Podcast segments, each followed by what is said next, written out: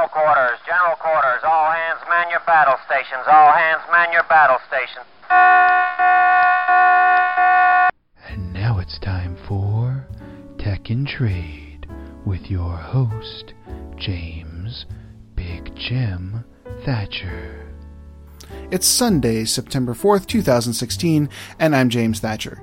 First of all, I want to thank you guys for tuning in. Uh, this is not going to be a bumper cast behind Daily Tech News Show because, quite honestly, we've got a lot to cover. This is going to be a really long podcast for Tech and Trade but I couldn't put that behind DTNS because it's not fair to Tom and, and his guys.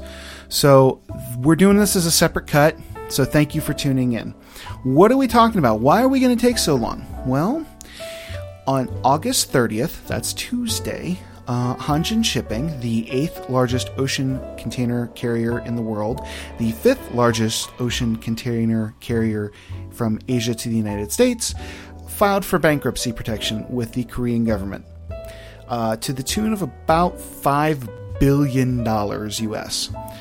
So, what does that mean? Well, Hanjin Shipping controls approximately 68 ocean vessels. Now, most of those, eh, roughly about 40% of those, are owner, owned by Hanjin. The other 60% they, they lease out, they, they get it from other companies.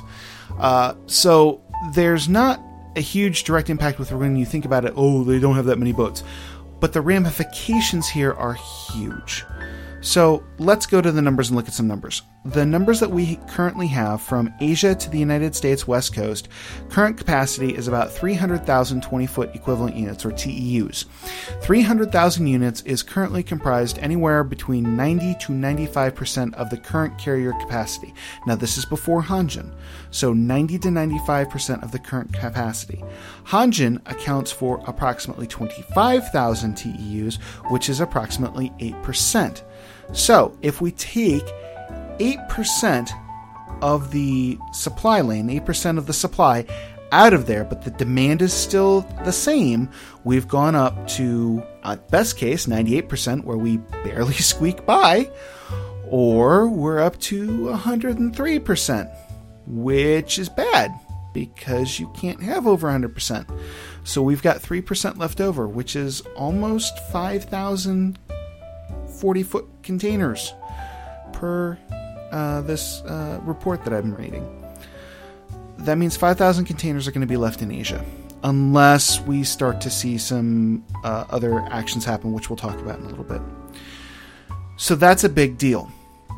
What does this mean for you or for everybody else? We're going to break it down in two steps. First step is I'm going to talk about everybody who's not on Hanjin, and then we're going to talk about people who are on Hanjin. So if you are not on Hanjin, here's what this means. This means that Hanjin's customers, and some of them are major ones, uh, I don't have a, an actual accurate, you know, published list, but the rumored list that I have heard of includes companies like Walmart and Sears and LG and Samsung uh, now don't have a home, or at least for part of their freight, they don't have a home. And that's a big deal, which means they're going to go into the market and try and secure as much guaranteed space as they can. The problem is, is that we are currently in what's called peak season. So this is the time of year when, from about mm, mid to end of June up till mid November, all the ocean carriers uh, basically incorporate what's called a peak season surcharge or an additional fee so they can bring some additional ships into play so that the capacity can be reached. Why why do we have the season? What's going on during this time frame? One word. Christmas. You have all of this volume coming into the US and into Europe for Christmas because you you you know the, the need goes up and people usually buy during that time of year. And as we know you know i mean if you go into the store in the united states november 1st is the official christmas season which you know yes i know somebody is going to write me and say well no actually technically it starts with black friday. But come on you can go into a store roughly on october 15th and find some bit of christmas uh, stuff in there somewhere because we've all seen it and we've all complained about it but officially, November 1st starts the Christmas holiday buying season. So you have to have goods into the retail stores by that point, which means they've got to work their way back through the supply chain, and you have to have goods at their distribution centers. Before that, you have to have goods moving from other distribution centers to those distribution centers. You have to have freight on the water to get on the ocean to get over here in that time frame, which is where we're at right now. So we're in the middle of peak season and there's not a lot of volume to, you know, just throw around with supply. So we have a high amount of demand and we have just taken away 8% of our supply.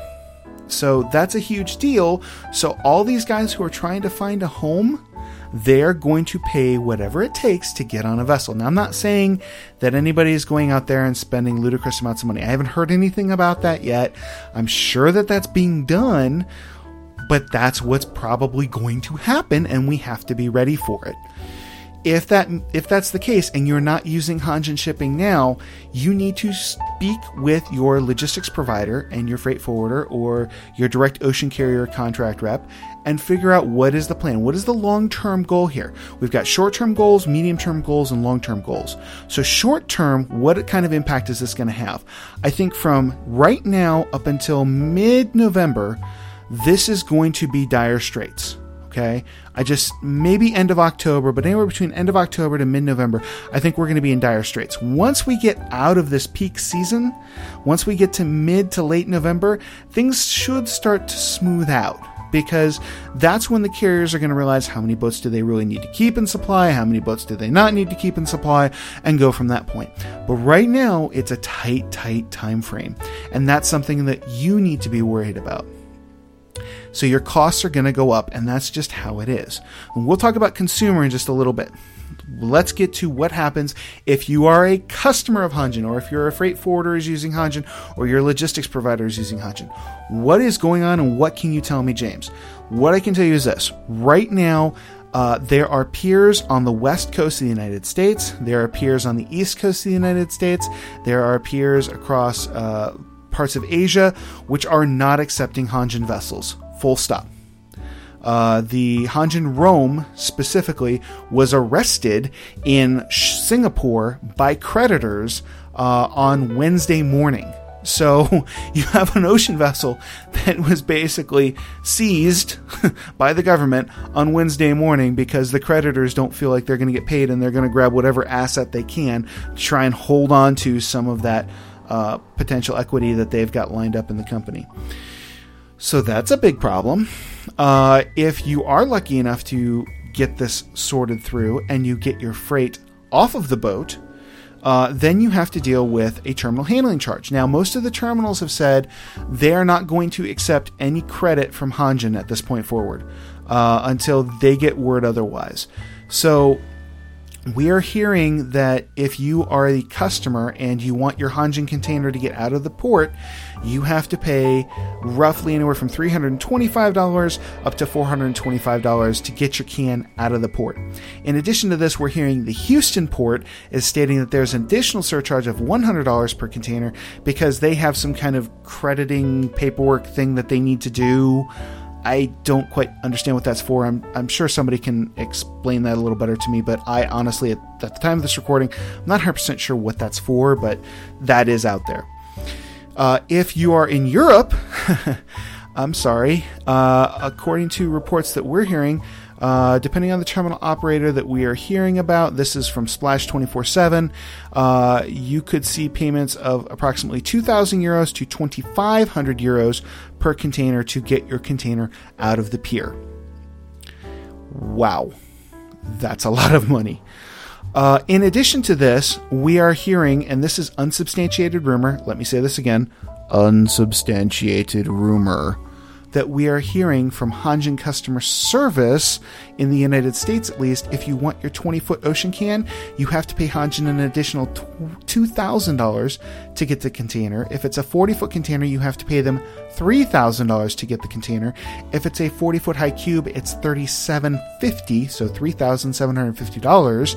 If it's a 45, it's somewhere around $42.50, $4,250. In addition to whatever ocean freight rate you've already paid, in addition to the terminal handling costs, in addition to your trucker fee, in addition to uh, the chassis fee, because oh yeah, you can't use Hanjin chassis anymore. they basically are saying they want you to buy the container. What does that mean? That means once you're done with the container, congratulations, you own a shipping container. So let me put it to you this way I live in Ohio. If I go to my local container depot uh, down here in the Cincinnati area, uh, I've asked them roughly how much is a 20 foot ocean container, and I'm getting a price between $500 and $600. Now, your price may vary. You might be at a port closer to a port and you can get a cheaper rate. You might be further inland, it might be more expensive. But I think we can all agree $2,000 for a used 20 foot container is a bit excessive. But that's not for us to choose. We're not Hanjin shipping. So, what does this mean for the consumer? My best guess is that the pricing that you were going to normally look at paying for Christmas and holiday uh, items are now going to increase because they have to. The positive thing is, you as the consumer have no idea what the pricing was previous to this blow up happening. So you might not even realize it. Um, however, staple goods, goods that are, you know, replenishment items such as like, you know, tissues and toothpaste, things that you constantly buy, uh, those prices are probably going to increase. Now, when they do, don't blame your retailer. Your retailer, yes, is probably making a little bit of margin on it, but at the end of the day, they have to compensate for this additional cost of the transportation, which is now affecting everybody. So, in looking at that, we are going to probably see some increases on pricing, at least in the United States, and I would definitely assume in Europe in the long run. Um, the a little bit more graduated than what we would normally expect. So, what can you do if you work for a company? What can I do?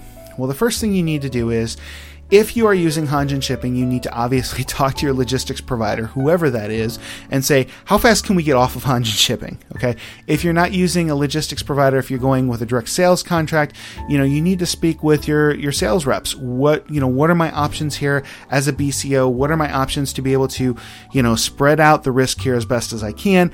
What are my options here to try and reduce the amount of upcharge that I'm going to have to pay so I can keep the space that I need to keep? And you also should start planning for, you know, the eventual uh, fate that may occur that you're going to get rolled a couple of times before your can gets in here. Um, it, it's just going to happen. I think it's going to happen soon but you need to be prepared for it. And at least if you're ready for it, you can kind of start to make some contingencies. I would also speak with your air freight forwarders to try and see what their volumes that they're seeing into your individual market look like. Everybody's market looks a little bit different. So I can speak about the Southwest Ohio market, but I can't necessarily speak about what's going on out in Seattle or what's going on in New York because I don't know because I don't operate in those markets right now. So you really want to find out that information, at least keep that in your back pocket in case you do need to go the air freight route. Nobody wants to go air freight, but it's a possibility. If you are not involved in logistics in any way, shape, or form with your company, my first recommendation is uh, forward this podcast to them uh, so that they can listen to it. They might already know this information, and if they do, then don't bug them because they're busy trying to figure this thing out. But the first thing you probably need to do is say, "Hey, have you heard about Hanjin shipping? And are you guys working on a solution for this?" And if the response is, "Huh," forward this podcast to them, please. If they say, "Yep, we're aware of it, we're working on it, trust trust me, it's nuts down here," then leave them alone and let them do their job. Uh, if you want to be super nice, you can send them a, a, get well soon card because, hey, you know, that's a nice thing to do. Or you can take them out for a beer because, quite frankly, we've had a really long week and it's going to be a bunch of longer weeks probably for at least the next hmm, three months. So be nice to your logistics guys. I know you normally like to beat up on us, but be nice to us because right now we are in a world that we haven't been in for probably 15 years uh, when the United States lines, not to be confused with US lines, United States lines blew up and did the same thing. And that was much smaller. That was not nearly the kind of volume that we're talking here. We're talking United States lines was probably oh, maybe a 20th to a 15th of this amount of volume. This is a huge amount of volume, uh, and it's affecting everybody. So be kind to your logistics uh, personnel, and if you'd like to buy them a beer, I'm sure they would greatly appreciate it. But that's just my two cents. For Tech and Trade, I'm James Thatcher. Tech and Trade is Creative Commons Attribution Share Alike 4.0 International 2015, James W. Thatcher. Opinions expressed are those of James W. Thatcher alone and are not those of his employer, the Daily Tech News Show, Subrilliant Limited, or Tom Merritt. For comments, queries, and or show ideas, please contact us at Tech and Trade on Twitter and follow our website at The Trade Nerd. That's thetradenerd.com. Music provided by Andrew Allen. This show is part of the Frog Pants Network. Get more at frogpants.com. Diamond Club hopes you have enjoyed this program.